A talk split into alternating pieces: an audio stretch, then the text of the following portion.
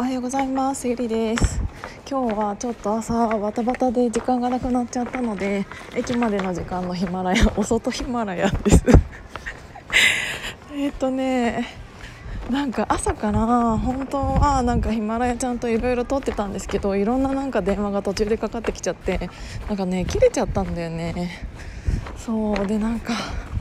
今引っ越しをするのに結構あのいろんな書類を集めてたりするんですけど、なんか審査が結構いろいろ厳しくて、特にあのこ今コロナとかでなんて言うんだろう、あの本当にそこで働いてるのかとか、なんかお金がどんどんない人が増えてきているっぽいので、なんかね出さなきゃいけない書類がめちゃめちゃ多くって、しかもなんか私あの個人事業主じゃないですか、そもそもがね。で毎回思うのが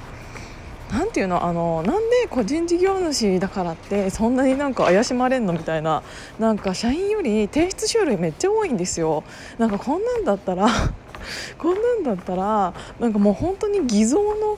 あの社員証とか作ってやろうかなっていうぐらい、もちろん作らないけどね、でもそれぐらいなんかすごい怪しまれて怪しまれてるわけじゃないんだろうけど、なんか個人事業主って本当に肩身が狭いなって本当にね引っ越しの時にめちゃめちゃ思う。だって私絶対にあの社員よりもうひゃくばい頑張ってるもん仕事だからなんかもう正社員だからどうとか、なんかその何かあった時のね管理会社側的にはね、何かがあった時のうんとなんかお金を出してくれるところというかっていうのとか、なんか本当に支払い能力があるのとかいろいろチェックしているのかもしれないんですけど、なんか私からしたらもうなんであんなできねえ社員らの方がなんかそんななんか引っ越しとかポンポンポンポンさ、しかもなんか会社がさ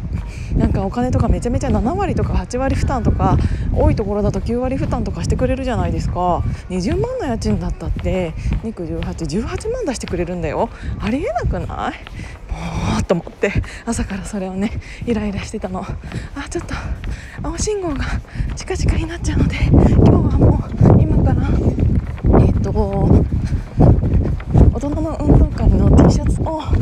プリントしてきますということで、もしちょっと音声が悪かったら申し訳ないです。ありがとうございました。聞いていただいて、じゃあ良い日曜日を。じゃあまたね。